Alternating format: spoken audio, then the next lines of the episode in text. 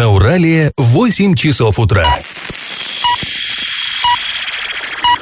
В эфире немного аналитическая, немного юмористическая и слегка музыкальная передача «Заварники» на радио «Шансон Орск». Для лиц старше 12 лет. Доброе утро, друзья. Вы слушаете радио «Шансон Орск». В эфире программа «Заварники». И ближайший час вы проведете с нами Олесей Колпаковой. И Павлом Лещенко. Сегодня мы с вами поговорим об очередной попытке орских властей разыграть тендер по отлову бродячих собак. Очередной попытке и заведомо безнадежной. Расскажем о том, что снова пошло не так с реконструкцией спуска к реке Урал в Оренбурге. Там цельные гранитные камни не выдерживают и лопаются. Ну, просто фантастика какая-то. Помимо этого, мы затронем много разных интересных новостей, но все новости будут чуть позже, сейчас по традиции старости.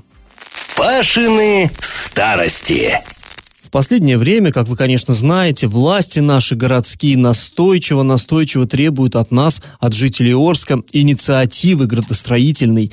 То нам надо всем народам решить, какой парк будем благоустраивать, а, то требуется определить там исторический объект, который требует реконструкции и так далее, и так далее. И все нам создают вот электронная площадка для голосования, вот и только проявите эту самую инициативу. И вот в связи с этим очень интересно заглянуть в архивные документы и посмотреть, как люди раньше ее проявляли проявляли, а они проявляли, причем в самые а, неспокойные, в самые неоднозначные годы а, проявляли. Вот, например, нашли мы в архиве папочку, 83 года назад была она заведена, 16 февраля 1938 года к нам э, в горсовет, в горосполком обратился некий Михаил Шмельков. Это житель города Орска. О нем известно, что он бухгалтером работал на никеле.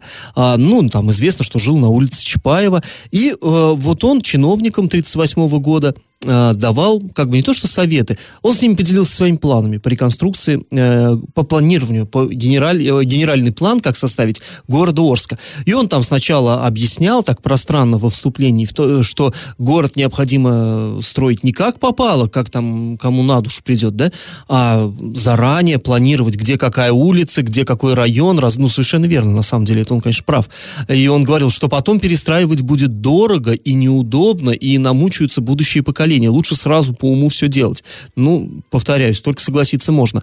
Так вот, он говорил, что у нас в городе с этим плохо, что строят, как попало, где попало. Например, раскритиковал он э, место, э, площадку, которая была выбрана под соцгород. Соцгород, это я вам напомню, новый город. То есть нынешний центр города, вот проспект Мира, э, проспект Ленина, вот это все, это вот э, соцгород тот самый. Вот что он писал. Выбранное под соцгород место представляет из себя трассу восхождения на вершину горного хребта. Такую площадку нельзя признать годной для расположения города. Такие площадки пригодны лишь под застройку сел и пригородов. Города требуют себе более компактной площади. Конец статы. Ну, в общем, тоже он, конечно, в чем-то и прав. Почему у нас, собственно, собственно, вот проспект Ленина так вытянут, да, вот если посмотреть на карту Орска, он какой-то не как, а все, все города круглые, как правило, то есть они как-то вот э, такую на карте представляют собой окружность какую-то, круг. А у нас Орск, он вытянутый, вот он туда длинная нитка пошла, сюда пошла. Почему? Ну вот потому что такой рельеф действительно. Ну там есть еще, конечно, причины некоторые. Так вот, этот самый бухгалтер считал, что главная улица города должна связывать нынешний поселок строителей, его до революции называли казачьими выселками, а потом, ну, просто выселками после революции. А с нынешним поселком Старая биофабрика. До революции это была Тургайская конюшня, после революции поселок Конесовхоза. Так вот, этот самый Шмельков как объяснял, почему там, э, ну, должен находиться главный проспект, главная улица. Э, цитата еще одна. «Ориентиром или осью планирования города, на мой взгляд, является перекресток улиц Советской и Фридриха Энгельса. И вот почему. Улица Энгельса совпадает за горой с четвертой улицей. Ну, знаете, да, там в старом городе они по номерам, как в Нью-Йорке. Первая, вторая, там, четвертая авеню. А продолжением четвертой улицы предоставляется возможность заселения имеющейся свободной площади до зданий конесовхоза. Продолжением улицы Энгельса с постройкой моста через Урал представляется к заселению свободная площадь до слияния с поселком. Этим получается прямая улица от конесовхоза до разъезда номер 15 локомотив строя. Конец цитаты. Вот представьте, какая... Вот э, этот самый разъезд, да, это, ну, поселок строителей, вы все прекрасно знаете где. Оттуда и до старой биофабрики. Это должен был быть, по его мнению, один сплошной проспект. Мы по карте так прикинули, получилось 10 километров. Вот нынешний проспект Ленина, он у нас тоже не маленький, вытянутый 5 километров. А это, вот он хотел, чтобы 10-километровый главный проспект города был. Ну, конечно, по плану прям громадье. Ну и там еще это ладно, это 10 километров проспект, бог с ним. Он еще потом, э, этот самый бухгалтер, предлагал вообще выпрямить русло Урала. Вот ни много ни мало. Но об этом я вам расскажу послезавтра, в среду. А сейчас наш традиционный исторический конкурс. В 40-х годах у нынешнего поселка строителей, бывших э, казачьих выселок, имелось еще одно официальное название. А, скажите, как, оно, как он назывался? Вариант номер один – поселок Песчаный. Вариант номер два – поселок Озерный. Вариант номер три – поселок Зауральный. Ответы присылайте нам на номер 8 903 390 40 40. Ну а после небольшой паузы мы вернемся в эту студию и перейдем от старости к новостям. Галопом по Азиям Европам! В поселке Железнодорожный, или как мы привыкли его называть Москва, построят новый водовод, а в Степном, или тоже как его в народе называют на Гудроне, новую блочную модульную котельную. Об этом сообщил губернатор Денис Паслер на встрече с министром строительства и ЖКХ Российской Федерации Реком Файзулиным. А, вот он же сообщил, что дефицит водоснабжения в поселке Железнодорожный испытывают 5,5 тысяч человек, а новая блочная вот котельная в поселке Степном заменит работающую с 80-х годов котельную, которая снабжает теплом местную больницу, школу, два детских сада и 61 многоквартирный дом. В Орске 16 чиновников наказали за предоставление недостоверных сведений о своих доходах и имуществе. Э, эти нарушения выявила прокуратура Ленинского района. При заполнении справок о доходах, расходах, ну и вот этим всем прочим, за 2019 год а служащие неверно указали общие суммы дохода по основному месту работы. Наибольшая сумма неучтенного дохода составила более 100 тысяч рублей. Ничего, так себе ошиблись в свою пользу. Некоторые неверно указали площадь недвижимости. Ну, в общем, разные были нарушения. 16 виновных привлекли к дисциплинарной ответственности в виде замечаний и выговоров. Оренбургской области требуется 328 врачей. Об этом сообщает региональное министерство здравоохранения. И по данным ведомства, всего в регионе 7621 врачей. Таким образом, дефицит э, специалистов в регионе составляет 4,3% от общей численности врачей. Но на сайте регионального Минздрава в разделе вакансии значится 651 должность. Ну, вероятно, это связано с тем, что врачи, как правило, работают на две ставки. А, друзья, после небольшой паузы мы с вами вернемся в эту студию, поговорим о проблеме э, обращения с бродячими собаками в Орске. Городская администрация в одиннадцатый раз объявила тендер на отлов животных, ну и все мы понимаем, что его судьба, в общем-то, будет такой же, как предыдущих десяти. Никто этим заниматься, скорее всего, не согласится. Я в теме. Администрация Орска в очередной, в одиннадцатый уже раз объявила торги. Она готова заплатить полтора миллиона рублей организации, которая возьмется за отлов бездомных животных и содержание их в специальном приюте. Вот эти торги ну, повторюсь, одиннадцатый раз. Одиннадцатый раз они объявляются, а десять преду- предыдущих раз никто на них не заявлялся, то есть просто не было желающих. И такое ощущение складывается, что их никто уже и не ждет. Вот прошлые торги были, должны состояться 10 февраля, но не состоялись. Ну, как и про, поза, поза, поза, поза прошлые. Ну, просто никто не заявился, потому что за полтора миллиона нет желающих вот получить вот это вознаграждение и э, как бы заниматься решением проблемы, которая, очевидно, назрела. Да тут то не то, что вознаграждение полтора миллиона. Я не знаю, как прокормить этих собак. Их нужно чипировать, стерилизовать, кормить. Да, там много чего э, нужно. На полтора миллиона, ну, это сущие копейки Конечно, это совершенно смешная сумма, и все это понимают. И чиновники, как бы, такой вот, ну, ощущение, что они какой-то такой ритуал э, бюрократический просто исполняют. Ну, потому что как, да, э, из бюджета деньги-то выделены эти полтора миллиона. Как бы надо их разыграть. Все понимают, что разыграть не удастся, но, ну, что-то Ну, с ним надо. надо. Но что-то делать надо, да. И плюс ко всему, опять же, люди что-то вроде народишко бухтит, что мешают ему собаки, ну, своры бегают по, по городу. Кстати говоря, не только по Орску, честно говоря, они и по другим городам там терроризируют население. И тоже вроде власти, ну, как-то надо э, изобразить деятельность, да, что вот не совсем-то мы уж сидим. Ну, давайте объявим тендер. Какой там у нас, одиннадцатый? Да, ну, давайте одиннадцатый. Потом и готовить сразу на двенадцатый, да, заявку. Но, не заявку, а пакет документов. В общем, э, почему, почему вообще такая ситуация возникла? Кратко я вам напомню. В начале 2020 года вступил в силу новый закон о гуманном отношении к животным.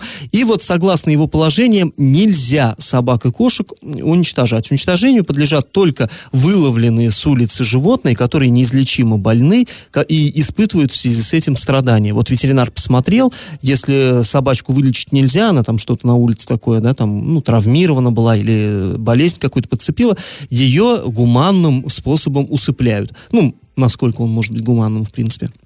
Все остальные, они должны, их нужно вылечить, их нужно стерилизовать, чтобы они не приносили потомство. Их нужно какое-то время в любом случае держать в приюте. И вот а про уж... приют, да, тоже интересно там ну. а, в, описывалось в, на заявке на тендер, что там клетка должна быть такого-то, да, такого-то да, да. размера, из таких-то материалов. Ну, то есть там э, такие требования, я сомневаюсь, конечно, что все. Если кто-то когда-нибудь выиграет этот тендер, что вот будут э, такие условия. А вот здесь, описаны. кстати, интересная штука. На самом деле наши власти, они как бы, ну, они тоже понимают прекрасно, что ничего этого не будет, никто ну, в здравом уме не подпишется под это. И они решили все-таки сделать реальный шаг навстречу, и они решили сами построить этот приют. Э, ну, возникает, конечно, вопрос, почему так долго думали и раскачивались. Ну, нет, все-таки решили, ладно, лучше поздно, чем никогда. И они сейчас э, вот э, в районе Союзный, вот там, где бывший комбинат ЖБИ, вот там они нашли помещение, сейчас они его ремонтируют, то есть там оно вроде как по всем, ну, по всем требованиям проходит, там нормально, оно удалено от жилых, э, жилой застройки и прочее, прочее, прочее, э, там достаточная квадратура. Вот они сейчас его отремонтируют, вот они там, э, оно будет в муниципальной собственности, это здание, и они планируют уже потом э, выставлять на торги, хотя бы вот этому подрядчику не надо будет строить приют. То есть приют уже будет муниципальный, ему надо будет его эксплуатировать, но здесь на самом деле тоже очень большой вопрос, э, хватит ли полутора миллионов даже и на это. Даже если приют будет городской, и даже если коммуналку за него будет платить, а все равно там же свет, все это надо, да, и вода, а, даже если коммуналку будет платить город, сильно я сомневаюсь, что кто-то согласится вот за эти деньги, за полтора миллиона, за этих несчастных а, работать. Ну, между тем, повторюсь, э, ситуация довольно сложная у нас, буквально каждый день вот нам в редакцию присылают видео, где э, там то в одном городе, то в другом собаки там преследуют человека. Вот у нас было, да, там на девочку напали, где в Солилецке, по-моему, там девчонка шла. Нет, нет, нет, это оказалась видеозапись другого города, не с да? нашей области, да. А, это а, такой вброс это был, был некий, да? да, это был фейк, но э, в любом случае накануне вот на сайте урал56.ру для лиц старше 16 лет э, была видеозапись в Оренбурге э, мужчина шел, и за ним 11 собак насчитали очевидцы, но они его не кусали, ничего, но они прям очень гавкали и бежали за ним. Но он, видимо, тоже испугался, начал бежать, собака это еще больше разодорила, и такой вот был. Он бежал, собаки за ним, люди все это наблюдали. Ну да, проблема, безусловно, есть. Друзья, если вам есть что сказать по этому поводу, пишите нам сообщение, номер 8 903 390 40 40, или просто звоните нам после музыкальной паузы, пообщаемся с вами в прямом эфире. Телефон прямого эфира 34 11 20. Я в теме. Ну, а мы снова возвращаемся к теме э, постройки э, приюта для бездомных животных и вот э, попытки разыграть тендер на обращение с ними и так далее. Администрация города, как я уже сказал, сейчас пытается создать муниципальный приют, чтобы вот подрядчику не пришлось тратить денег хотя бы на его постройку. Ну и ожидается, что э, все-таки найдутся тогда желающие. Вот если уж будет готовый приют, то уж тогда-то за полтора миллиона в год кто-то да согласится эту работу выполнять. Но вот, честно говоря, у меня очень большие сомнения сомнения. Вот просто, знаете, вроде полтора миллиона, да, полтора миллиона, это много, это много. Вот для простого человека, для меня, для вас, ну, трехкомнатная квартира, да, да хорошая при том. Но вот если так, давайте прикинем, полтора миллиона в год, это 125 тысяч в месяц. Что такое 125 тысяч в месяц? А это ничего. Это, ну, скажем, сколько, пять человек э, будет получать очень-очень скромную зарплату. Вот просто это хватит для того, чтобы платить зарплату очень небольшую пяти людям. Вот совсем всеми налогами, со всем прочим. Причем еще сюда же должен ходить в транспорт, потому что нужно Вот. собак отлавливать, и отлавливать их тоже нужно там, Там, да. специальными... э, там, в общем, требования там какие-то вообще спецмашина, невероятные. спецмашина да. нужна со всякой расц- ну, раскраской, там должен на кузов название компании быть, не должно нанесено быть, э, телефон, адрес и все прочее. Внутри там крепление, то есть ее надо переоборудовать, эту машину. Крепление для клеток, для поводков и так далее, ну, сами клетки, опять-таки.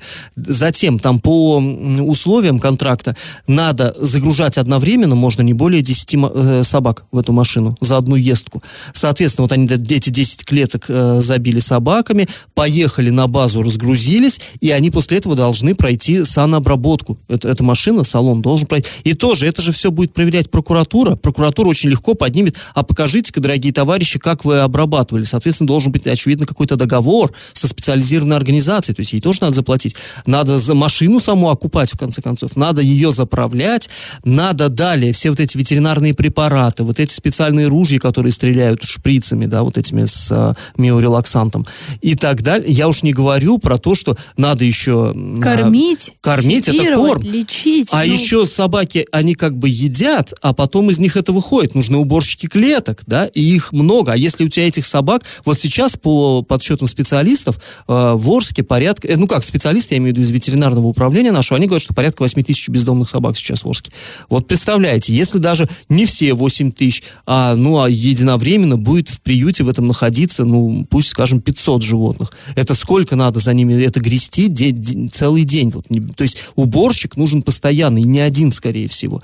И плюс кто-то, да, кто будет менять воду, кто будет кормить. Это очень большой штат. И вот эти 125 тысяч в месяц, это, ну, это баран чихнул. Это, конечно, ну, совершенно несерьезно. Кстати говоря, в прежние времена, когда правила были а, гораздо менее, скажем так, гуманными, когда собак отлавливали и практически сразу же их усыпляли, этим занималась МУПСАТУ у нас, мы все помним, и тогда было очень много нареканий к их работе, безусловно, все. Так вот, тогда а, выделялось более двух миллионов рублей в год на это не было вот этих вот, не надо было на чипирование тратиться, на длительное содержание, на какую-то оказание ветеринарной помощи. Нет, просто вот и тогда 2 миллиона в год им выделяли, и им не хватало. Ты помнишь, Алис, как-то Да, было, что да. они доразыгрывали к концу года, они сказали, у нас деньги закончились, и город там срочно как-то пытался изыскать чего-то. Ну, тоже тогда возникали вопросы, насколько они а, реально тратятся, ну, вот эти затраты, насколько они обоснованы, но тем не менее, тем не менее, конечно, даже будет, вот, ну, построят у нас приют, я очень надеюсь, что все-таки его построят, это будет очень большой шаг к решению проблемы, но явно недостаточный, совершенно явно. И э, самое главное, вот, что как-то удручает, а, ну, не видно выхода-то из этой ситуации, совершенно, вот я не вижу как, ну, это надо, очевидно, что в несколько раз увеличивать стоимость вот этого тендера, а где-то эти деньги брать, при этом, вот, кстати говоря, сообщение. Две недели назад брата 49 лет, ну, брату, очевидно, покусала собака в районе Аноса. А, в итоге около 10 шрамов на голенях, ступнях. Причем брат здоровый, спортивный человек, отбивался как мог.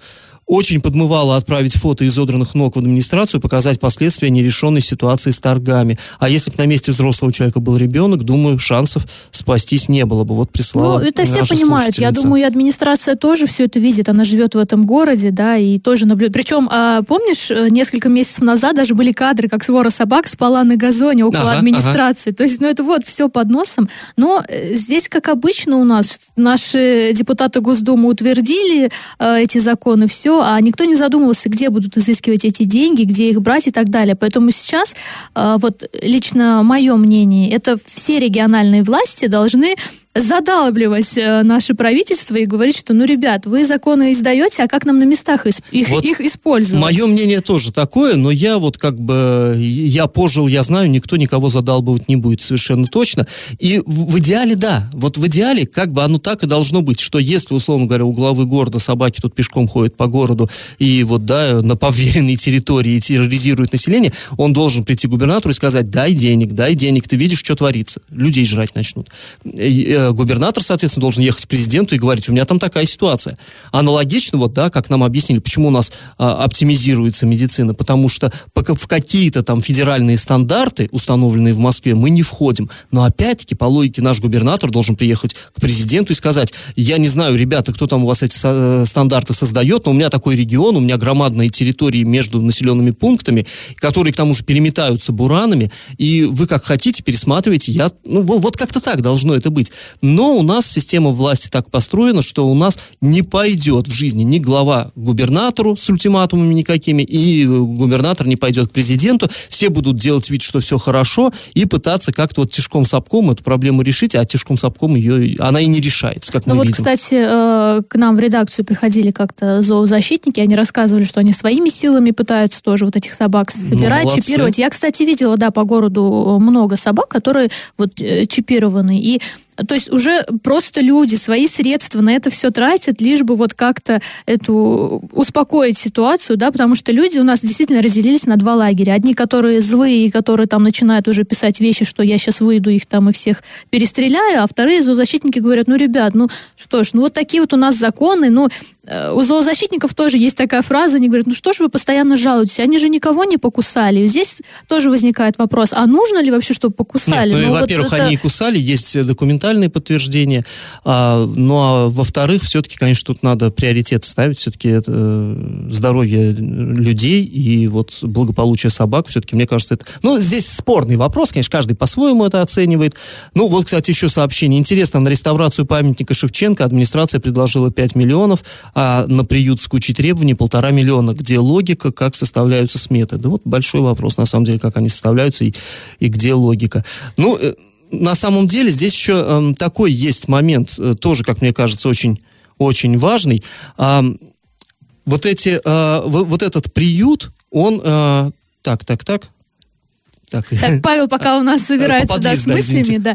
Вот опять же по поводу всех этих э, приютов и так далее. Вот почему-то у нас, знаете, на дороге вот выделяются, да, федеральные средства, делают различные программы, вот БКД там и так далее, на парки, вот эти э, комфортная среда и прочее. Почему бы нашим властям не задуматься о том, чтобы сделать такой же федеральный проект, но вот на регионы именно вот по э, животным, да, каким-то вот там гуманными способами, чтобы их содержали, раз они видят, что, я повторюсь, не только в нашем регионе такая ситуация. Я думаю, видели недавно, что в Якутии или где-то ребенка там растерзали, он скончался на женщину, на паре. То есть случаев масса. И вот опять же, почему наши региональные власти не жалуются? Начать жаловаться, может быть, действительно создадут какую-то федеральную программу, там, и будем в нее входить, и тогда проблема, может, как-то будет решаться, если на месте не могут найти деньги и решить все эти моменты. Да, все, я вот вылез из ваших смс, готов снова контактировать. А у меня вот такое предложение, на самом деле. У нас сейчас на носу выборы э, в ЗАГСОП и в Госдуму.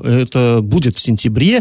И это в любом случае сейчас уже по- потянулись, поти- потихонечку мы вам уже говорили, кандидаты потенциальные уже начинают встречаться с людьми. И вот эти встречи, чем туда ближе к осени, тем их будет больше, тем они будут интенсивнее и многолюднее. Вот у меня такое предложение. На встречах э, с кандидатами, в том числе в депутаты Госдумы, спрашивать, а как они, что они намерены делать для того, чтобы эту проблему решить. Потому что создали все-таки эту проблему, я считаю, это именно в Госдуме. То есть они, они приняли закон, который непонятно как исполнять, под который нет никакого финансирования.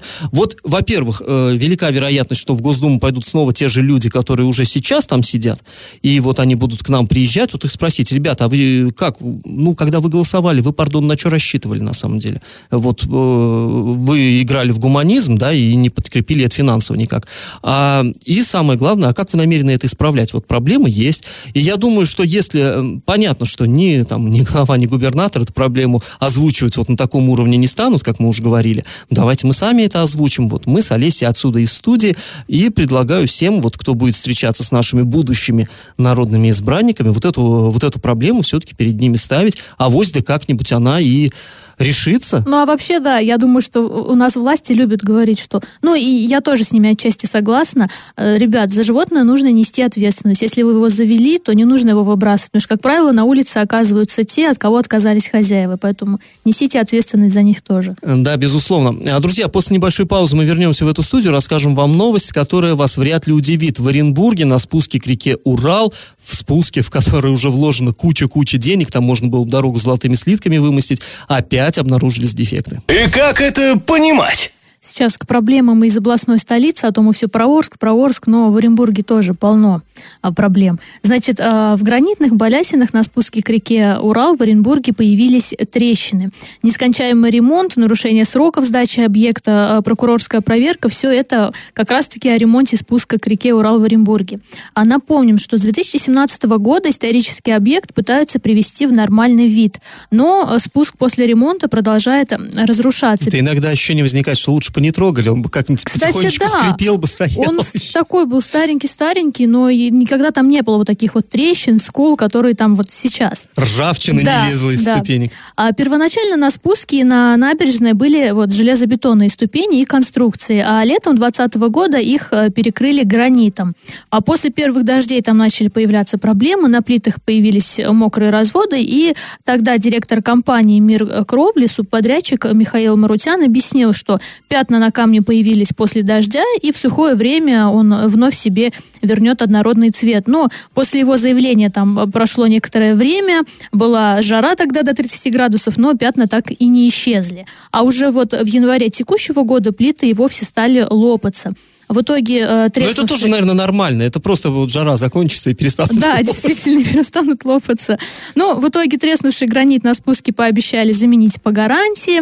Ну, а сейчас уже трещины обнаружились вот и в Балясинах. И э, в Оренбурге вот по этому поводу такое бурное обсуждение. И вот телеграм-канал э, «Лисенок» также вспомнил, как в июне прошлого года главный архитектор области, а ныне уже министр архитектуры Наталья Ибрагимова, а, рассказывала об установке этих самых гранитных балясин. И вот э, цитата телеграм-канала.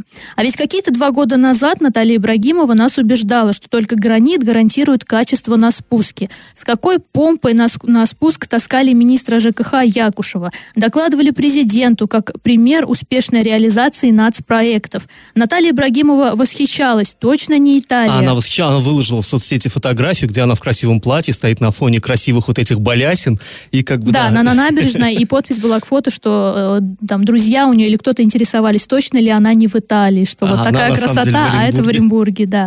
Ну, собственно, вот начались э, проблемы, Может, платье итальянское вело в заблуждение. возможно. Как мы же рассказ- рассказали, да, что сначала гранит запотел, потом пожелтел, а потом выслами покрылся, ну и теперь вовсе начал трескаться. Ну, вообще ситуация с этим спуском, то есть вот э, там ремонтировали набережную и спуск. Это было два разных тендера. Набережную, в принципе, сделали без проблем. Как таковых претензий к ней нет. И там действительно красиво. Вот я там гуляла, все так аккуратненько сделано. А вот спуск, он сам по себе небольшой. То есть там просто Ну, лестница. ступеньки, да, лестницы. И больше там ничего Ну, нет. наверное, это инженерно сложный объект все-таки, потому что там вот именно крутой берег, и вот эти вот э, надо как-то, хотя я не знаю, там проводится ли укрепление вот этой самой основы. Но в любом случае, да, это не сказать, что прям плевый объект, но столько лет, столько лет его А сколько мучить. денег? Там, э, я вот помню изначально, когда разыгрывались тендеры, там было что-то 34 миллиона, 64, 56. А потом мы а сбились потом со мы счета. сбились со счета. Мы просто сейчас действительно не знаем уже, сколько денег туда было вбухано, и каждый го- год что-то там появляется. Ты знаешь, Олесь, мне просто вспоминается история. Я в прошлом году а, ездил, а, был в Новочеркасске. Город, это столица Донского казачества. И вот там мне просто рассказали историю. Гид э, проводил, когда там э, есть собор, главный собор Всевеликого войска Донского. То есть там история такая была, что э, решили казаки, казаки были не бедными людьми до революции, естественно. Казаки скинулись на этот собор, получилась хорошая сумма. Царь-батюшка добавил, ну, естественно, э, очень крупную сумму. Деньжищ получилось много. И они решили построить такой, вот, ну, все-таки Донское казачество, первое в России, самое главное, решили построить красивейший, ну, про- просто шикарнейший собор, громадный. И как бы начали строить. Вот просто сколько можно строить, пусть даже и громадный собор? 95 лет строили. Потому что, как нам гид объяснял, только начнут строить, все разворовали дотла, архитектор куда-то убежал там за границу. Он новый себе собор отстроил. да, и, там уже за и границей. полу- получилось, что начали в 1811 году строить, а, строили, строили, бах, архитектор куда-то подевался, стена упала. Ты понимаешь, столько лет строили, 35 лет, и не могли даже стену нормально возвести. Начал другой архитектор, еще 17 лет строил, бах, другая стена падает. И вот в итоге они его домучили, этот собор, только в 1905 году. 94 года они строили этот собор. И там интересная такая штука, когда мы туда пришли, там а, как бы а, заходишь, вот собор, а он на такой огромной площадке, круглой площади такой, и как-то на возвышении эта площадь. И мы спрашиваем гида, а что это какое-то странное такое решение, зачем? Он говорит, ну понимаете, сначала когда начали строить, денег было так много, что решили громадину построить и залили фундамент, вот этот колоссальный, огромный фундамент. А потом оказалось, что деньги куда-то делись, и уже нету денег, чтобы построить вот по всему этому фундаменту. Его построили, ну, он все равно большой, конечно, но далеко не такой, скромненький. В центре вот этого фундамента поставили собор за 94 года. То есть вот сейчас могут слушать и спросить, а что ты к чему вспомнил Новочеркасску? Ты намекаешь, что в Оренбурге деньги разворовали? Нет, друзья. Просто, ну вот старый стал, что-то говорю, что попало. Просто гранит, видимо, какой-то попался не очень, да. Ну, действительно, там проблем было масса. И э, прокурорские проверки там были неоднократные. Но, как вот по мне, э, ни к чему они не приводили. То есть вот они провели проверку, говорят, все, выговор сделали, опять разыгрывают тендер, опять что-то там меняют, что-то делают по гарантии. И это бесконечно. Причем э, на лето, когда вот делают этот ремонт там по гарантии, не по гарантии, все это перекрывают, и люди тоже нервничают. Им бы хотелось погулять, посмотреть, и они не могут, потому что там работы, которые нескончаемые. Вот такая вот ситуация. Но надеюсь, что у нас, как в Новочеркасске, не будет, что все-таки отстроят эту этот спуск, да, и наконец-то мы... На 94 да, на 94 года. года. А, после небольшой паузы мы вернемся в эту студию и расскажем приятную новость. Многодетным семьям Орска удалось отстоять свои права в суде с местной администрацией. Не прошло и полгода. Администрацию Орска обязали обеспечить необходимыми инженерными коммуникациями участки для многодетных семей. Вступило в законную силу решение по искам прокурора Ленинского района. Напомним, несколько лет назад к нам обращались многодетные семьи, которые получили земли в районе улиц вот Беляева, Жукова, а также в поселке УЗТП, но дали им без вообще каких-либо коммуникаций, хотя по федеральному закону там э, должна, должны были быть свет, вода, газ. А за там как-то свой счет жители вот касаемо районов Беляева, Жукова свет сделали, а все остальное они вот начали судиться с администрацией. А, на местном уровне, здесь в Октябрьский, по-моему, районный суд сказал, что да, администрация обязана обеспечить. Администрация не согласилась, подала апелляцию в Оренбургский областной суд. Там суд стал на сторону семей. Потом администрация обратилась э, в шестой кассационный суд. Там тоже стали на сторону семей. Ну и, собственно, вот как итог, администрацию обязали обеспечить вот инженерными коммуникациями. Но не знаю, насколько это будет быстро. Вообще, в прошлый раз, когда выигрывали суд, давали полгода на все это, но с тех пор уже полгода прошло, потому что вот они подавали на апелляцию. Но они вроде как надеются, что они попадут в проект вот «Северный водовод», это касаемо, опять же, Жукова-Беляева, про УЗТП там другая немножко история. И губернатор вот э, недавно был на встрече с министром ЖКХ, тоже он там сказал, что в Орске обязательно будет этот «Северный водовод», и вроде как вот с этими многодетными семьями планируется, что э, с водоснабжением решится проблема именно так. Касаемо газа, администрация сказала, ну, для начала им нужно поставить дома, туда а или хотя бы, а потом решим. уже как-нибудь решим, да, вот такая вот ситуация. Ну, посмотрим, конечно, что из этого получится. Будем надеяться, что семьи все-таки начнут строить дома, потому что налоги они уже платят за эти участки, но дом никто никак построить не может, потому что ничего там нет. Но сейчас мы снова уйдем на небольшую паузу, а потом вернемся в эфир, чтобы подвести итоги нашего исторического конкурса. Раздача лещей. Ну что, наш час закончился, почти давайте итоги конкурса подводить. В начале программы Олеся вас спрашивала, как в 40-х годах назывался нынешний поселок строителей. Ну, все просто здесь. Он расположен на берегу песчаного озера, самого крупного озера нашего города, и поселок назывался Озерным. Как по мне, похоже на вот что-то из книжки там про, не знаю, его друзей, там у них такие похожие названия. Ну, классно же, красиво. Мне кажется, Озерный звучит лучше, чем строителей. Ну, как уж, как, как есть, так есть. Правильный ответ сегодня два, озерный. Победителем у нас становится Аяс. Вы получаете бонус на баланс мобильного телефона. Ну а мы с вами на этом прощаемся. Снова встретимся в среду. Пока. До свидания. Завариваем и расхлебываем в передаче «Заварники» с 8 до 9 утра в понедельник, среду и пятницу на радио «Шансон Орск». Категория 12+. Радио «Шансон». СМИ зарегистрировано Роскомнадзором. Свидетельство о регистрации Л номер ФС 77 68 373 от 30 декабря 2016 года. Для лиц старше 12 лет.